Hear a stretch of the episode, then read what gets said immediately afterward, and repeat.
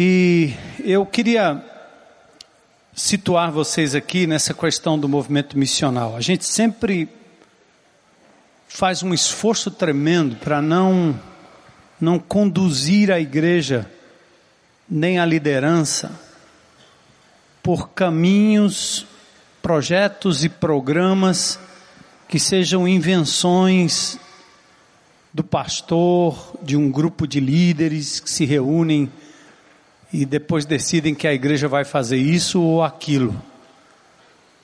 É muito importante que vocês percebam que nós estamos engajados numa obra muito maior do que nós mesmos, a IBC, a liderança ou coisa parecida. Vocês se lembram que há pouco tempo atrás, olha, nós estamos com um bocado de bichinho de estimação, né? Da formiga ao gato. Vocês se lembram que há um tempo atrás nós mostramos aqui de púlpito, né? Que o projeto de Deus era dar ao ser humano o domínio de todas as coisas. E o homem perde o domínio, entrega o diabo, e Jesus paga um preço altíssimo. Sua vida, seu sangue, toda a dor que ele sofreu exatamente para ganhar o direito de resgatar das mãos do diabo o poder sobre a morte, o poder sobre o meu e o seu comportamento.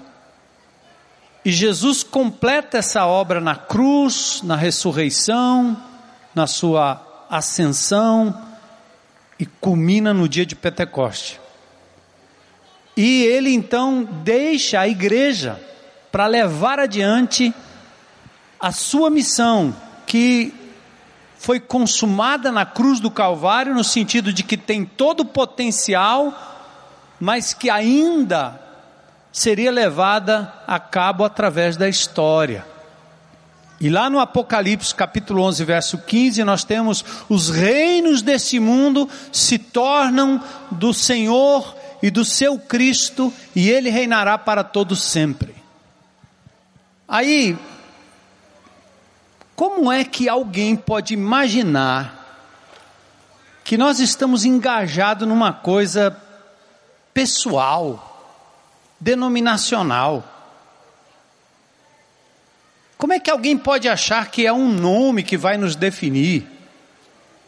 Se é o mapa, não é o mapa, se é o GR, o GL, o GP, o GA. Quando nós focamos nessas coisas que são metodológicas, ou seja, métodos para nos ajudar a cumprir a missão, a gente se perde. Nossa motivação maior não é esta. A motivação maior é que eu existo, você existe, para levar adiante uma obra que o Senhor Jesus Cristo tornou possível através da sua própria vida. Nós estamos aqui com uma finalidade. Assim como Jesus disse: Eu vim buscar e salvar o que se havia perdido, você pode repetir comigo: Eu existo para buscar e salvar o que se havia perdido. Então, quando você vai para um congresso nacional e percebe que a total desesperança, total desespero, total desencanto com tudo de bom que alguém possa esperar, nós nos voltamos para o Evangelho de Jesus, para a pessoa de Jesus, para a igreja de Jesus, e podemos dizer, como o nosso irmão amado amigo, pastor Bill Hybels, dizia num, num, numa boa frase em inglês: a igreja é a esperança. Mas a igreja só será esperança se ela for tocada por pessoas que estão no mesmo compasso do Jesus que deu a vida dele. Então a gente está se enroscando em, em linha 10. A gente está tropeçando em graveto. Eu estava ali de cima ouvindo os depoimentos. Se o indivíduo, e aqui é um eu vou conduzir vocês aqui a um raciocínio novamente para mostrar a gente isso aqui, o movimento missional não é mais um nome. Nós estamos sempre como igreja levando vocês de volta para os pés de Jesus, para a palavra de Jesus, para as obras de Jesus. 33 anos. Eu não me canso, porque é lá que eu me coloco a cada dia, ou eu morro. Essa história de que o indivíduo não tem tempo para ter tempo com Deus, e ele cria grandes expectativas sobre igreja, sobre pessoas, sobre você. Gente, nós temos que fazer das tripas o coração, nós temos que fazer tudo o que for possível para sinalizar a essas pessoas. Se Jesus não for o tudo delas, nada mais tem sentido. Entende? Porque essa coisa de comer nas mãos dos outros é o que o nosso país faz, é que a política faz. Os políticos fazem isso. O povo não trabalha, ele espera algo que alguém faça, ou alguém dê, ou alguém possa prover. E nós não vamos entrar nessa como igreja. Não façam isso em nome de Jesus. Não façam. A razão que as pessoas têm dificuldades em chegar num GR, e compartilhar o encontro pessoal de cada um, é porque nós estamos com uma outra agenda. E nós mesmos talvez não estejamos valorizando isso que a gente está dizendo a vocês em nome de Jesus. Vamos levar essas pessoas aos pés de Cristo. Eu tive o meu GL, quinta-feira, cheio de pessoas não evangélicas. E o que é que eu faço? eu levo mais Bíblias, distribuo, coloco nas mãos deles, uma senhora distinta, muito católica, meditou com a gente em Marcos capítulo 4 e ela disse coisas tremendas, profundas sobre Marcos capítulo 4. Os crentes patinavam na partilha e ela aprofundou uma católica quando é que a gente vai acreditar que Deus pode falar através do elefante, do jumento, do descrente? Palavra de Deus. Então a dinâmica, aí é o seguinte, eu estou lá, eu sou Armando Bispo, pastor, ninguém está lá atrás de mim não, ninguém sabe nem quem eu sou. Depois é que dizem quem eu sou. Eu estou lá para facilitar uma dinâmica. Bíblia na mão dos caras, eles é que leem. Aí tem o filósofo descrente, né? Daqui a pouco vai ter o Renato Roseno, vai ter, tem uns cabras lá, tudo, doido, esquerdista, maluco. Já passou cada pessoa lá. Os caras lendo a Bíblia pela primeira vez na vida e olhando para os ensinos de Jesus e tirando coisas profundas que os crentes ficam espiritualizando e inventando para tentar aplicar a Bíblia ao invés de dizer o que a Bíblia está dizendo. Na parábola do semeador, quando Deus diz assim: Eu falo em parábolas para que eles não entendam. E a primeira pergunta dela foi: opa, tem uma coisa estranha aqui nesse texto, dá para vocês falar alguma coisa a respeito? Então o pastor está lá, sei, o que, é que vocês acham? Entendeu? Você não vai querer que um descrente chegue lá com a meditação, porque ele não meditou, ele meditou no jornal, ele leu o jornal DN, o jornal Povo, ele assistiu a, a, a CNN ou a ABC, ele assistiu qualquer outra coisa, CBN. É claro, mas você coloca a Bíblia na mão dele. Veja qual é a dinâmica do dia. Deixa os irmãos que, que, que tiveram um encontro com Deus durante a semana. E o, o, a nossa partilha não precisa ter outra coisa. Bate-papo, come uma bolachinha, precisa ter preparação, não tem nada disso. Outra coisa. Quando um, uma pessoa diz assim, pastor, eu podia ir lá para o seu grupo, ou um irmão disse, ó, tem uma irmã querendo vir para o grupo. Eu disse, ela só vem se ela trouxer meia dúzia. Porque se a pessoa não vai para o grupo com a missão de trazer outros, o que está fazendo lá? Tem grupo nosso aqui, gente, que se explodisse e cada um fosse no seu condomínio, no seu bairro, abrir um, G, um GR lá, essa igreja, essa cidade estaria diferente. A nossa capacidade de multiplicação exponencial, exponencial. O mal, a desgraça estaria diminuindo. Não vamos esperar o governo, não. A responsabilidade é nossa. Aí o crente, você vai ter o cara que vem de outra igreja dizendo que o GR é espetacular. Não é espetacular, o pastor não é espetacular, Jesus é espetacular. Então ensina esse camarada que está vindo, aliás, vindo de outra igreja, por favor, manda de volta.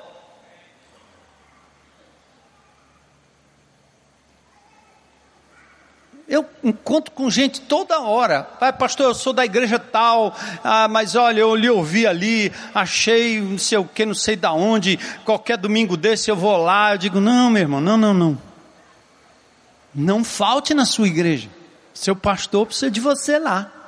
Não venha, não. Aqui, aqui no fundo eu estou dizendo, eu já tenho problema demais. Aí essas pessoas vêm com a expectativa de que você vai ter um guru dando aula.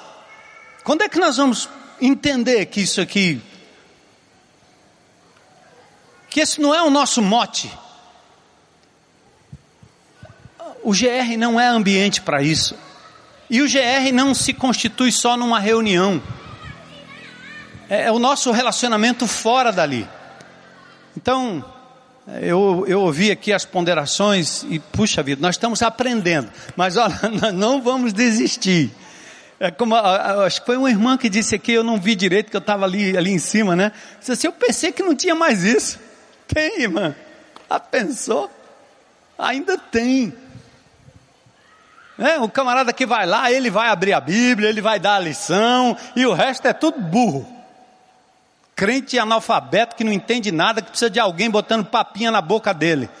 Por que, que você não estimula ele a ir buscar o alimento em Jesus cada manhã, cada dia? Quem não se alimenta de Jesus jamais se satisfará de líder, de igreja, de pastor ou de quem quer que seja.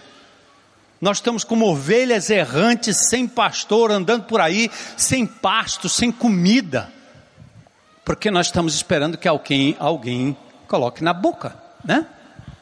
Então, eu estou falando isso, mas vocês não eram os alvos, né? Não são os alvos. Então vamos entender um pouquinho do movimento missional. De novo, estamos vivendo na semana após a morte, sepultamento e ressurreição de Jesus, certo? Nós estamos na semana. Ele ainda está entre nós. Pelo transcorrer dos fatos, lembra do grande sacrifício? Todos nós aqui assistindo, Jesus ainda está entre nós. Em mais talvez alguns dias, menos de um mês, talvez, ou um mês, ele vai ascender aos céus. E em seguida ele vai enviar o Espírito Santo para inaugurar a igreja. A vitória sobre a condenação do pecado a vitória sobre o poder do pecado, a capacitação para vivermos em novidade de vida e o poder para anular as obras do diabo, nos prepararia ou nos preparará para uma tarefa, uma missão, o ID e a grande comissão. Pense se você estivesse vivendo nos dias dos discípulos e Jesus tivesse morrido, sido sepultado, ressuscitado, e agora ele estava entre nós, ainda em corpo, ele não estava em todos os lugares. É, hoje ele não está aqui, mas ele deve estar em algum lugar. Quem sabe ele chega aqui daqui a pouco. Mas antes dele ascender aos céus, ele deixou com os seus discípulos uma missão, uma comissão, um movimento que foi iniciado em Gênesis 3,15 para resgatar aquilo que o diabo tomou e que o homem perdeu, ainda no Éden e ao longo da história prevaleceu até a vinda de Jesus, a composição da sua igreja, e esse movimento cruzou a história e chegou até nós. Lembra do folhetinho? Agora é a nossa vez não de criar filhos, não de termos, construirmos herança, construirmos aposentadoria, temos uma bela casa, temos o trabalho, todas essas coisas que nos distraem, enquanto o mundo se lasca nas mãos do diabo. A igreja fica fazendo planos para se dar bem na vida. Não, Nós somos discípulos de Jesus. Ele te permitiu ter esposa, esposo, filhos, netos, casa, carro, glória a Deus, mas tudo isso tem que ser em função do reino de Deus, buscar e salvar o que se havia perdido. Não tira isso da sua mente. Somos parte de um movimento missional, um mover do Espírito que nos liga a uma missão. Atos 1 e 8.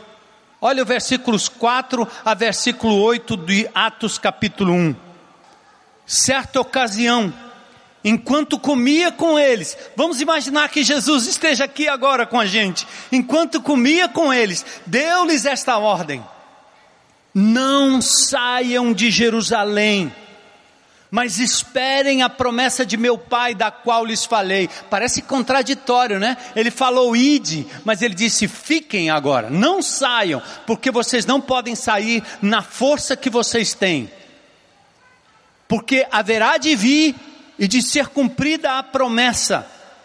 Ele diz: a, a, promessa de meu pai, da qual lhes falei, pois João batizou com água, mas dentro de poucos dias vocês serão batizados com o Espírito Santo. Então os que estavam reunidos lhe perguntaram: Senhor, é este ou é neste tempo que vais restaurar o reino a Israel? O que, que eles estavam dizendo? Será que é agora que nós vamos ter um presidente evangélico que vai tomar conta do país e vai trazer justiça e vai isentar a igreja de de, impostos, e os discípulos de Jesus também não vão precisar mais nem trabalhar, porque vai ter a bolsa do crente, a bolsa cristã.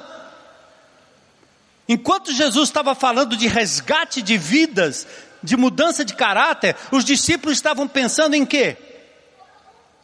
Política. É agora que Israel vai, é agora, porque o Senhor ressuscitou, está aí todo poderoso, vazando sala, não vai, é agora, é esse o tempo. E Jesus diz o que? Não lhes compete saber os tempos ou as datas que o Pai estabeleceu para sua própria ou pela sua própria autoridade. Mas tem uma coisa que vocês precisam saber em nome de Jesus.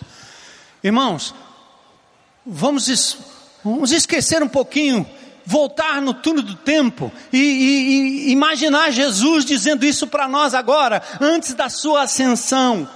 Ele diz: não, não, não se preocupem com a política de Brasília, não assumam lados, a hora não é essa, o momento não é esse, a questão não é política, os reinos se renderão a mim lá na frente, mas agora, para o momento, vocês vão receber o que, gente?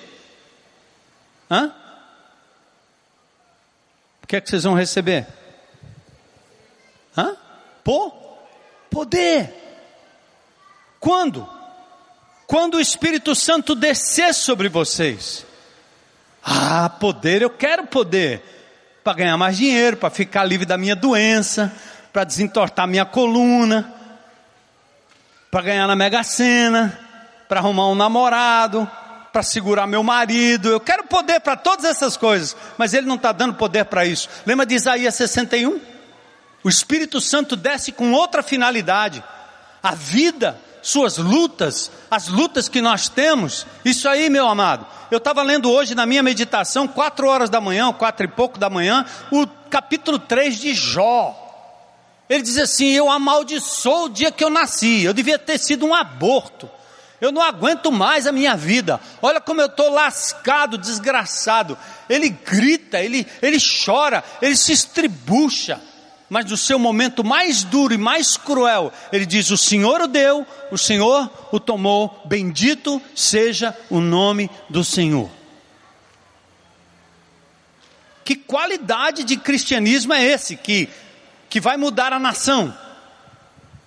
Esse cristianismo do toma lá da cá não vai nunca. O cristianismo que vai mudar a nação é esse cristianismo que nós estamos propondo aqui, é o cristianismo que vocês estão vivendo, a ponto de despertar as autoridades deste estado, deste município, para dizer: ou essa igreja entra, ou não vai funcionar, porque ela carrega algo que nós não temos, e esse algo é o nome, o poder de Jesus vocês vão receber poder ao descer sobre vós o Espírito Santo. E vocês serão o que, gente? Minhas testemunhas. Vocês vão testificar de mim, falar de mim, testemunhar a meu respeito, por onde quer que vocês forem, Jerusalém, Judéia, Samaria, até os confins da terra. Ou seja, na sua casa, na sua vizinhança, no seu ambiente de trabalho, abram a boca, falem de Jesus. Esquece essa lealdade ao seu GR, porque se Deus, a minha esposa, hoje eu tive o privilégio de conhecer um irmão de um de uma pessoa que é meu vizinho e a gente está tentando falar de Jesus para eles. Eu conheci o irmão, conheci a mãe, conheci a família. Pessoas muito católicas. E minha esposa disse para mim: bem, vamos convidá-los para o meu GR. Eu disse: não, vou nada. Eu vou levar o GR onde eles estão, porque eles me receberam na casa deles. Eles me deram um ovo frito e uma, e uma, e uma bolacha.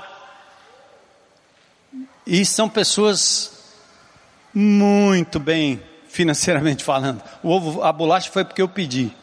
Tinha pão e eu disse: Eu não quero, me dá um, uma bolachinha aí, creme cracker. Isso aí eu suporto, para não fazer desfeita, como diz o outro.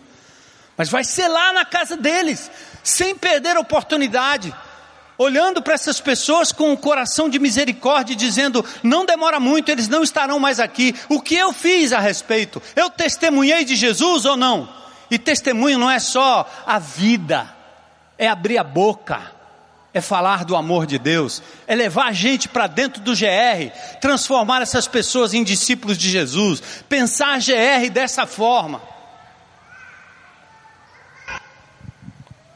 E aí, quando isso aconteceu, que Jesus falou isso para nós, cumpriu-se o que ele houvera dito aos seus discípulos. Cumpriu o que ele dissera pouco antes da sua morte. Porque novamente Jesus disse, João 20, 21, 22, Pai seja com vocês. E olha o que ele diz: Assim como o Pai me enviou, eu vos envio em missão. É um movimento. E com isso soprou sobre eles e disse: Recebam o Espírito Santo. Sem o Espírito Santo, nem os apóstolos teriam poder para fazer qualquer coisa. Então temos a intrínseca relação entre presença de Deus, empoderamento comunitário e alcance dos perdidos. Amados, em nome de Jesus, atentem para isso. É sério, me dá vontade de chorar. Só de pensar que vocês podem não perceber o que eu estou dizendo. Antes de serem testemunhas, vocês receberão poder ao descer sobre vós o Espírito Santo. Como o Pai me enviou, eu vos envio. Jesus sopra sobre eles o Espírito Santo. Sabe o que é isso aí? É o encontro. É esse bendito mapa é você priorizar o encontro com Deus dia a dia. É você entender que sem o seu encontro pessoal com Ele, nada mais faz sentido e nada mais acontece.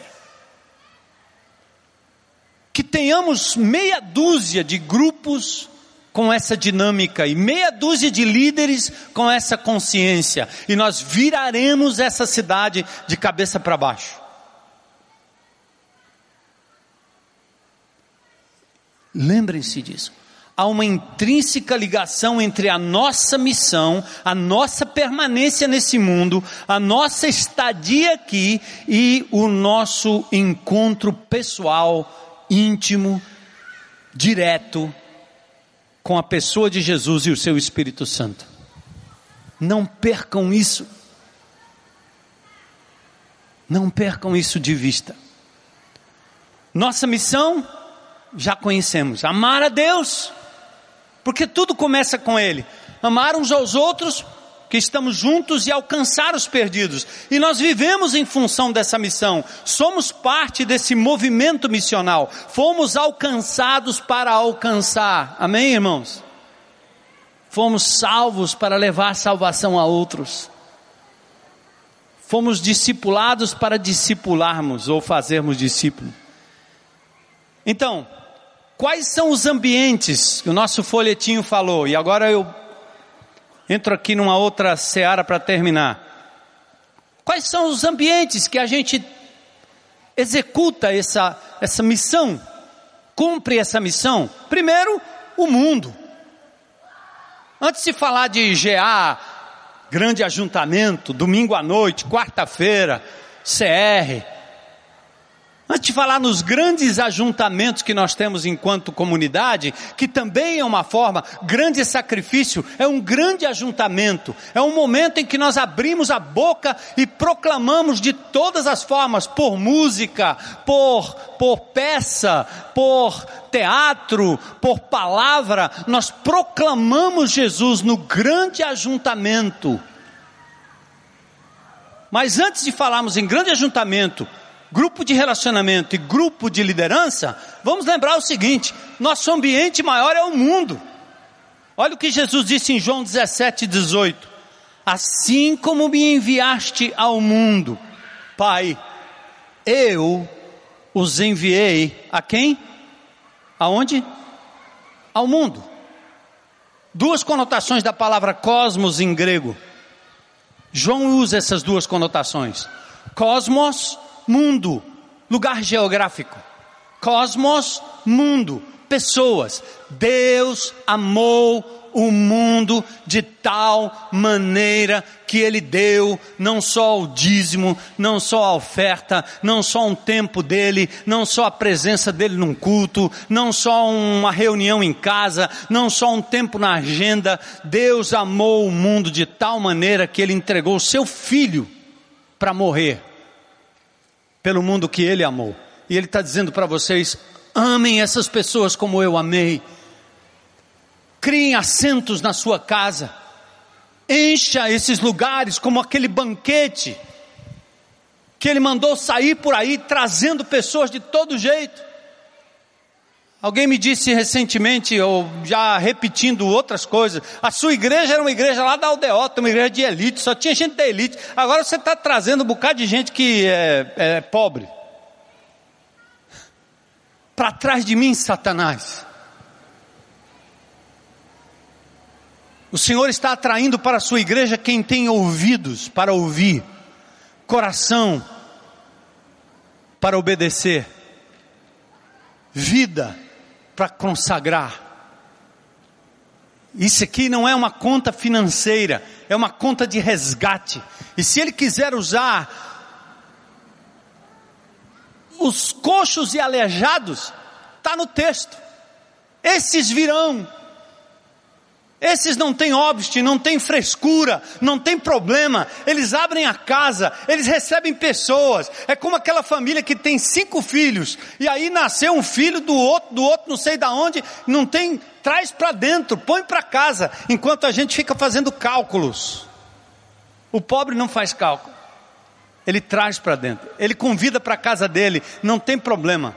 Fica na varanda, fica do lado de fora, come todo mundo, reparte o que tem ele vai receber, ele vai recepcionar. Nós temos que ser assim, como pobres de espírito, dependentes de Deus e abertos. Então o campo é o mundo. Agora, no microcosmos, né? Aí a gente chega nos três ambientes do nosso guardanapo. Primeiro, o GA, grande ajuntamento. O que é o grande ajuntamento? Lembra de Jesus? É a multidão. A multidão sempre buscava conhecer Jesus, ouvir Jesus, estar próxima dele. Jesus chamou para junto de si a multidão e disse, Mateus 15, 10, ouçam e entendam. Em Mateus 15, 35, Jesus diz assim: ele, a palavra diz que ele ordenou à multidão que sentassem, não em cadeiras, mas no chão. Sentem, sentem. E ele proclamava o Evangelho de Jesus. Que bom que Deus levantasse pessoas com essa vocação de Jesus, que não precisam necessariamente de um púlpito, de um microfone, de um holofote, ou de um título. Vai para o meio da praça, meu irmão. Quando eu me converti, novinho na fé, meu pastor era o homem do púlpito, um homem de Deus, pregava todo domingo. E eu sentadinho ali, já me cutucando para falar, já estava, eu não aguentava mais, eu queria falar. É tanto que a minha conversão, quando eu desci no corredor, eu disse: Para aí, pastor, eu quero falar. E o pobre, no meio da mensagem, tomou um susto, pensou que eu ia dar nele. E eu disse: Eu quero entregar minha vida a Jesus. A minha primeira entrega foi a minha primeira pregação. Mas eu me lembro, jovenzinho, com Heloísa, empresário em São Paulo, com a minha empresa, com carros, com tanta coisa. Eu, eu queria falar, eu queria falar, eu queria falar. Mas eu tinha que respeitar o meu pastor, a posição dele, o fato de que eu era um neófito na fé. Aí sabe o que, que eu fiz? Fui para o meio da rua. Fui num conjunto habitacional que estava em formação, cheio de poeira. Aí peguei lá a Kombi, botei lá um alto-falante, abri a portinha, minha esposa usava um flanelógrafo para ensinar criança, e eu com o microfone no meio do meio do nada. Não tinha plateia, não interessa. Eu estava falando e proclamando as verdades de Deus. Passava um, passava outro, passava um, passava outro, daqui a pouco parava um, parava outro, e eu voltava lá depois, e parava outro, e depois eu ia para uma favela lá, e também falava para criancinha, e aí vai, um dia eu olhei para um bar que tinha na esquina, eu profetizei lá, esse bar vai, vai ser nosso. E não deu outra, juntou tanta gente que depois de um tempo nós entramos para dentro daquele bar e ali foi fundada a Igreja Batista lá de Jardim Palmira, que existe até hoje. Naquela altura cresceu mais do que a igreja mãe, mas sob a bênção do meu pastor, sob a autoridade dele. Quer falar de Cristo, cara? Vai para o meio da rua, vai para qualquer canto, sai pregando por aí. Testemunha, esse é o grande ajuntamento. Jesus fazia isso, não precisava de púlpito nem de microfone. Hoje eu tenho um. Mas você pode fazer isso, um GA. Nosso GA, né? E aí, qual é outro ambiente? GR, grupo de relacionamento. Os mais próximos, os interessados de verdade, seus discípulos, seus amigos. Jesus tinha os doze próximos, convocados, chamados pelo nome, enviados, influenciadores. Agora presta atenção, esse negócio de ficar selecionando gente no sentido de achar que o seu GR só pode ter gente bonita, gente boa, gente de bem. Os discípulos eram uns cabras da pá virada esses caras, se fosse fazer um teste psicológico, era tudo doido. Eles não dariam para ser apóstolo de Jesus, não. Pense no perfil dos caras: duvidoso, sem palavra, dizendo besteira, fazendo besteira, cortando a orelha dos outros com, com espada, tudo armado. Hã? Aí você fica escolhendo os caras que vão para o seu GR de acordo com o seu perfil, que é. Não, meu irmão, faça isso não. Abra, chame para dentro, traga, e o Senhor vai fazer a obra. E aí, o texto diz em Marcos, é, Mateus 23, 1. Então Jesus disse à multidão e aos seus discípulos: Olha, o GA e o GR, discípulos e apóstolos, quando ele ficou sozinho, os doze e os outros que estavam ao seu redor lhe fizeram perguntas acerca das parábolas. Ó, ele agora num grupo menor, num grupo mais íntimo, conhecendo eles pelos nomes. Depois, aqui na Bíblia, nós temos outros grupos de discípulos: discípulos de João, os fariseus, Jesus e seus discípulos multiplicadores da missão de Jesus, pessoas normais, cheios de imperfeições, mas focados na pessoa, obra e palavra de Jesus. Nunca vi Jesus reunido resolvendo o problema de Judas, que era um cara traidor, indivíduo que gostava era do dinheiro, ele estava preocupado era com dinheiro. O negócio dele era grana. Pense no cara cheio de defeito. Eu não vejo nenhum texto, eu vejo Jesus andando com eles e ministrando à medida que caminha. Para com isso, que o camarada vai lá resolver um problema como se fosse lugar para aconselhamento pré-nupcial. Eh, não, chama o pastor Zé Edson, manda lá. O cara quer consertar um problema, manda ele para o CR, que lá ele faz o grupo de passo, vai resolver o seu problema. Quer cuidar de alguém? Cuide pessoalmente, lá no seu GR. Marca um horário, bate um papo com ele. Mas não precisa ser na hora do GR o cara ficar levantando o mesmo problema, a mesma dificuldade, a mesma luta, anos e anos. Eu não vi Jesus parando para ficar tratando do problema de Pedro, que ia negar ele, ele só disse. Aliás, ele antecipou: cabra macho, você vai me negar. Você vai me negar, para de falar besteira, só isso aí, pronto, acabou. E aconteceu, e ele negou mesmo. Ele não foi restaurado lá no meio da história, não. Para com isso. Fazer da igreja um lugar onde nós vamos ficar perfeito aqui, não existe não, meu irmão. A gente vai crescendo e vai aprendendo. Olha aqui, a irmã que veio aqui à frente, ela pecou, o cabra pecou também. Mas chega aqui já destampando tudo. É assim que nós somos. Mulher de Deus. Caiu, falhou, se arrependeu, se ergueu e Deus vai abençoar o fruto do ventre. É desse tipo de gente que Jesus quer usar. Gente que se ergue, que confessa. Multiplicadores da missão. Agora vamos falar do GL e eu vou encerrar. Me perdoem aí pelo tempinho que eu tirei de vocês. Vocês são tão preciosos, tão importantes, que vale uma sessão da, da Câmara mais alongada, né? Meu Deus comparação mais doida, né? Não é só pelo tempo, não é pelo cunha nem nada disso, tem nenhuma semelhança. Só, nem Brasília, né? Mas tem que falar na hora para vocês entenderem. Grupo de liderança. O que é isso aí, grupo de liderança? Vamos lá, gente. Quem inventou isso aí? O que é isso aí? O que é que Jesus fez para multiplicar o seu movimento missional, a sua grande comissão, a sua horda, o seu grupo, a eh, sua, sua, sua miríade de testemunhas? O que é que ele fez? Ele juntou uma multidão? Sim, mas a multidão ia fazer o quê? Quando acabou a comida, eles correm. Quando arrumaram uma igreja nova da vez, os caras correm para lá, esvazia aqui. Quando esse pastor não fizer milagre aqui, aqui eu não entendo o que, é que o povo continua voltando. Mas não é assim, a igreja da vez, é a igreja da hora, é a igreja do momento, é o pastor do momento, é o ministro do momento, é o apóstolo do momento. Multidão, os caras estão afim de resolver o problema deles. Resolveu, acabou a comida, tchau. Todo mundo abandonou Jesus. Veja se eles estavam lá na hora. O que, que a multidão fez na hora que Jesus estava sendo julgado? Hã? Eles preferiram quem? Barrabás. Os mesmos que tinham ouvido Jesus provavelmente andando por aí. Alguns se converteram, alguns se entregaram, outros não. Então o que, que fez Jesus para multiplicar o efeito da sua missão a ponto de chegar até você? Foi a grande multidão? Não. Foi seu grupo menor? Num certo sentido, sim. Mas veja bem, ele tinha líderes mais próximos, pessoas mais próximas, mais chegadas influenciadores.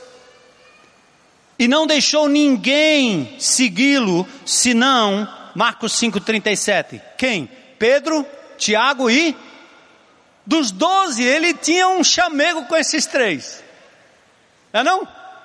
Pedro, Pedro, Tiago e João no barquinho. Pedro, Tiago e João no barquinho. Pedro Tiago. E por que e o resto no barquinho?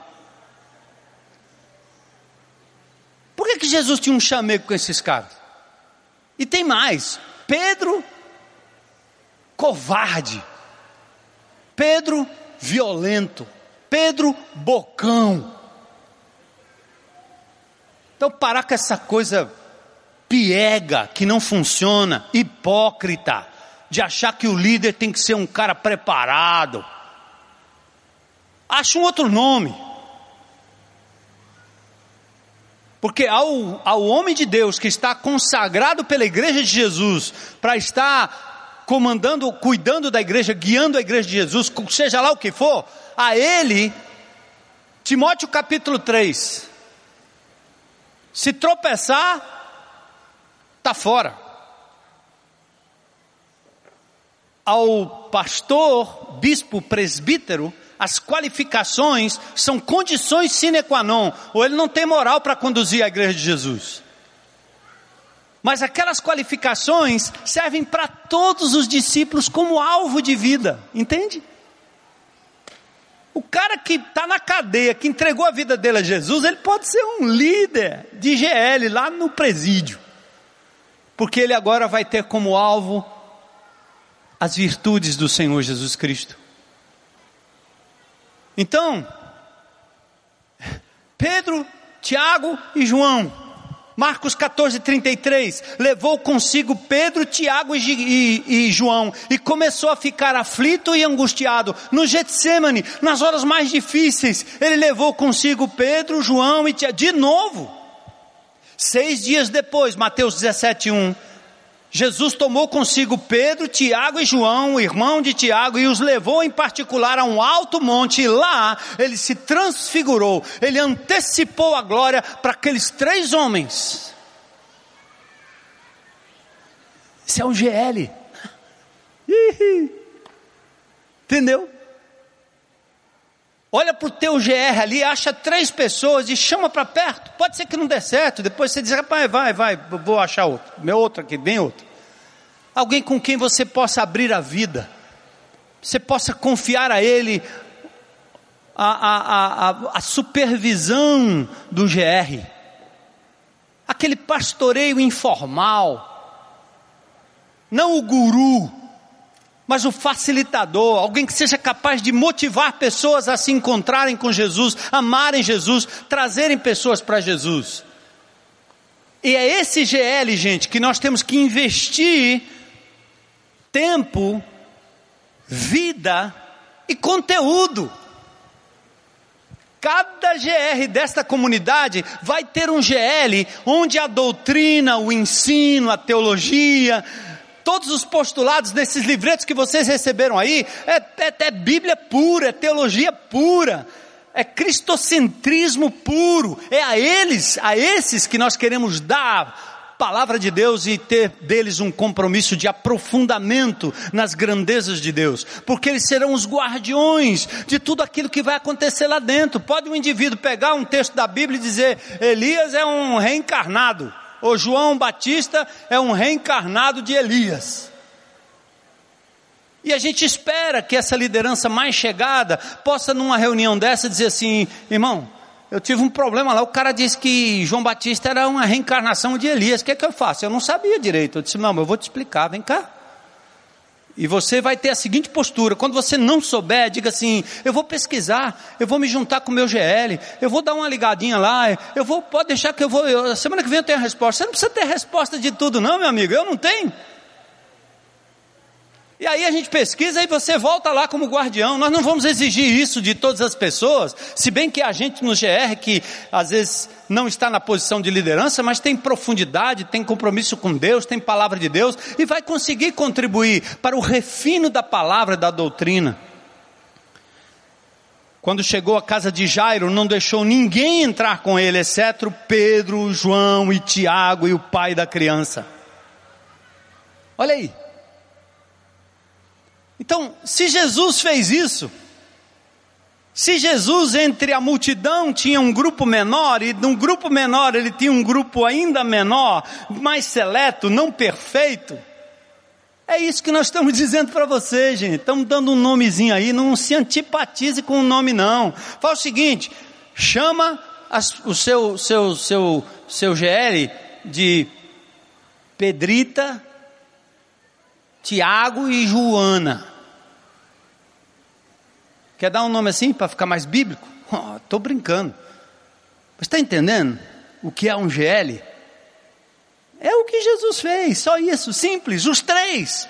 Jesus na transfiguração repassou assuntos mais profundos. Ele fez o que Paulo diz em 2 Timóteo 2, 1 e 2. Olha o que que Paulo diz: "Portanto, você, filho meu, fortifique-se na graça que há em Cristo Jesus, e as coisas que me ouviu dizer na presença de muitas testemunhas, confie a homens, a mulheres fiéis, para que sejam capazes de fazer o quê? Ensinar outros. Nada do que eu sei, nada do que eu aprendo é para ficar para mim mesmo. Aqui nós estamos falando de conteúdo específico, de capacidade influenciadora, de nível de compromisso altíssimo, nível de conhecimento, mas é conhecimento que tem um nível muito mais para repassar do que para armazenar nível de experiência, criatividade, adaptabilidade, caráter e informação, pessoas comprometidas com o aprendizado pessoal. Exemplos de Moisés que fez com Arão, com Josué, com Caleb, lembra? Lembra de Neemias? Lembra de Paulo? Olha os chegadinhos de Paulo, olha o GL de Paulo. Timóteo, Silas, Barnabé, Marcos, Demas, Aristarco, Lucas. E quando Marcos começou a dar bobeira, Paulo disse assim: rapaz, leva esse cara daqui porque ele ele não está batendo bem das bolas, não. É muito novo esse menino aí. E o Barnabé eh, recebeu ele. Disse, não, deixa que eu fico. Porque Paulo não tinha muita misericórdia. Barnabé era cheio de misericórdia, né? Então, uma hora lá, Paulo se aborreceu. Disse, ah, no fim da carreira, Paulo já velhinho, disse, traz João Marco de volta. Traz ele aqui. O seu GL, seu grupo mais íntimo. Bom, Nós fazemos parte de um movimento missional, amém, gente? Nós fazemos parte de um movimento, um mover do Espírito, um mover de Jesus Cristo, um mover da Igreja de Cristo, um movimento com uma missão. Nós estamos dando esse nomezinho, por favor, certo? não estigmatize, tá bom? É um movimento com uma missão, não é uma denominação, não é um nome de igreja, aqui não tem um pastor com um supernome, super-homem, nada disso. Então, eu quero louvar a Deus por essa oportunidade de partilhar com vocês isso. E nós não estamos fazendo nada novo, nós já vivemos isso no passado, com outros nomes, com outras ênfases. Ora, fizemos como evangelismo. Eu me lembro aqui, essa igreja começou desse jeito. Amarílio Fontinelli, nosso cancioneiro. A Mari estava aqui na frente. A família dos Maciel, né? Vieram a Cristo Jesus através de grupos, grupos de evangelismo. Eu, eu, eu abria grupos de evangelismo na casa dos católicos. Os católicos se reuniam para o negócio do cursilho, né, de encontros de casais com Cristo, e eles me convidavam. Aí quando eu chegava lá na mesa, tava a, eles botavam o, o, o, o Cristo e eh, antes tinha um litro de uísque. Aí era engraçado, porque eu sentava lá no meio deles, ficava esperando a reunião deles. Aí o camarada dizia assim: Ei, pastor, você não pode começar enquanto o Cristo não chegar. Aí antes do Cristo eles tomavam uma e tal, né? Me ofereciam um whiskyzinho, nem, nenhuma censura com isso aí, eu só não bebo, pronto. Mas a hora que o Cristo chegava, eu ficava entendendo quando é que esse Cristo vai chegar. Aí eu entendi, era um, era um crucifixo com Cristo pendurado, que um irmão trazia para cada reunião de casa em casa. Então, quando o Cristo chegava, eles tiravam o uísque, botavam o Cristo no meio, disse, agora o Cristo chegou, pode, pode falar. Que oportunidade que eu tinha de falar do amor de Jesus ali. Era meu GR.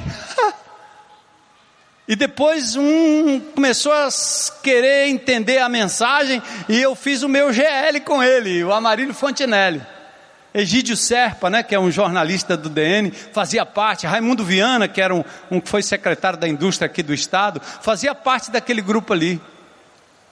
Foi assim, a igreja IBC, ela cresceu, ela frutificou desse jeito. Depois nós fizemos grupos para um cuidado mútuo, pastoreio mútuo, para descentralizar do pastor que tinha uma fila de gente querendo aconselhamento aí. E aí depois o que aconteceu? Nós, nós perdemos um pouco daquele primeiro amor e quisemos fazer três tendinhas. Lembra de Pedro, João e Tiago? Tá tão bom aqui, nosso grupo pequeno. Moisés apareceu, Elias também, vamos fazer três tendas, para que, que eu vou trazer mais gente? Que estranho, um jovenzinho eh, recebendo um casal. Peraí, a família não é assim não? Não tem vovô, vovó, adolescente, criança? Vocês não se juntam não? Por que, que a igreja de Jesus tem que ser discriminada? Só jovem, só velho, só mulher, só homem? Às vezes é conveniente, não é proibido, mas esse não é o mote, isso não deveria ser a coisa principal no momento que nós estamos vivendo nesse país e as pessoas precisando do amor de Jesus e eu selecionando quem vai sentar aqui na minha mesa. Agora, se fosse um bando de um grupo de mulheres se multiplicando para valer, eu diria, pai, deixa ser desse jeito, mas sabe o que acontece? Fica uma mulher guru no meio e meia dúzia de mulheres que não trocam jamais, aí viram um grupo de amigas. Aí tem a foto no Facebook, o Instagram não sei da onde, tem o um grupo no WhatsApp, isso aí é o quê? É missão? Não é não? É um, um grupo de amizade, que todo mundo pode ter, e eu tenho, não é não? Mas não vamos chamar isso de grupo, não é grupo. E se for nesse mote aí, irmão, em nome de Jesus, vamos entender que o tempo urge. Daqui a pouco cai uma bomba em cima de nós aí, o norte-coreano joga uma bomba e a gente vai, vai acabar. Nós vamos para Jesus e o povo vai morrer aí sem Cristo. Pronto, gente. que privilégio poder contar com a mente, o coração e a disposição de vocês. E eu tenho certeza que a palavra de Deus não volta vazia. A minha palavra volta. A palavra de Deus não volta vazia.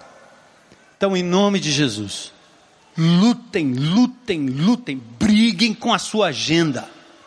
Esmurrem a agenda, esmurrem quem ficar na frente impedindo vocês de terem um tempo especial com Jesus a cada dia. Amém? Meu encontro. O que Deus está me dizendo e o que eu vou fazer a respeito. O que eu vou fazer a respeito pode ser só adorar, adorar, adorar, adorar, adorar. Ou então obedecer em algo que você precisa mudar na sua vida. Não abra mão disso, ou nós vamos construir uma igreja que não vai prevalecer contra as portas do inferno. Nós vamos perder a guerra. E aí não há partido político que vai dar jeito nesse Brasil. Chegou a nossa hora, chegou a nossa vez, né? É a nossa hora, gente, é a nossa vez de escrever a história. Certo? Acho que foi ontem, ontem, ontem. Eu estou em casa, recebo um telefonema. Ó, quem está falando aqui é o, é o Hélio, secretário da Justiça. Pastor, preciso falar com você. Se o que é, doutor? O secretário de justiça ligando para minha casa, meu telefone. Ele não é meu amigo pessoal. Ele disse para mim: Eu estou aqui com o pastor Nelson do meu lado.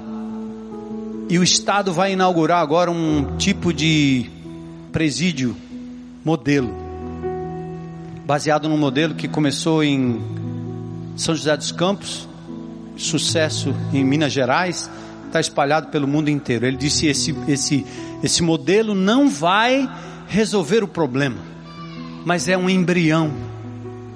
Eu ainda brinquei com ele, eu disse: não tem o joio no meio do trigo, eu acho que esse vai ser o trigo no meio do joio. Ele riu. Aí ele disse para mim: nós não vamos prosseguir se vocês não se engajarem.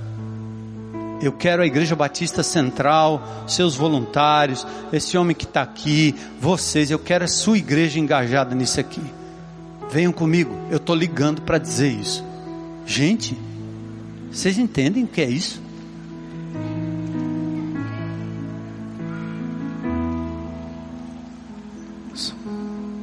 Que coisa, não é não? Mas pensa que tem gente presa lá na sua casa, lá na sua vizinhança, lá no seu cantinho, lá no seu condomínio. Então abre um GR, rápido. Tenha misericórdia e compaixão. Se o teu GR hoje tem meia dúzia de crentes que são fiéis, antigos, diga para ele: vamos nos espalhar. Porque os apóstolos não se espalharam, sabia? No começo da igreja primitiva, Deus mandou perseguição. Para espalhar a igreja, os apóstolos ficaram em Jerusalém, eles não saíram de Jerusalém, mesmo tendo recebido a promessa. Sabe o que, que Deus fez? Mandou perseguição, aí eles tiveram que sair correndo, cada um para um canto. Aí pronto, aconteceu o evangelho. Você está esperando o quê? Que Deus vai cutucar vocês aí para dividir o negócio? Para multiplicar? Não.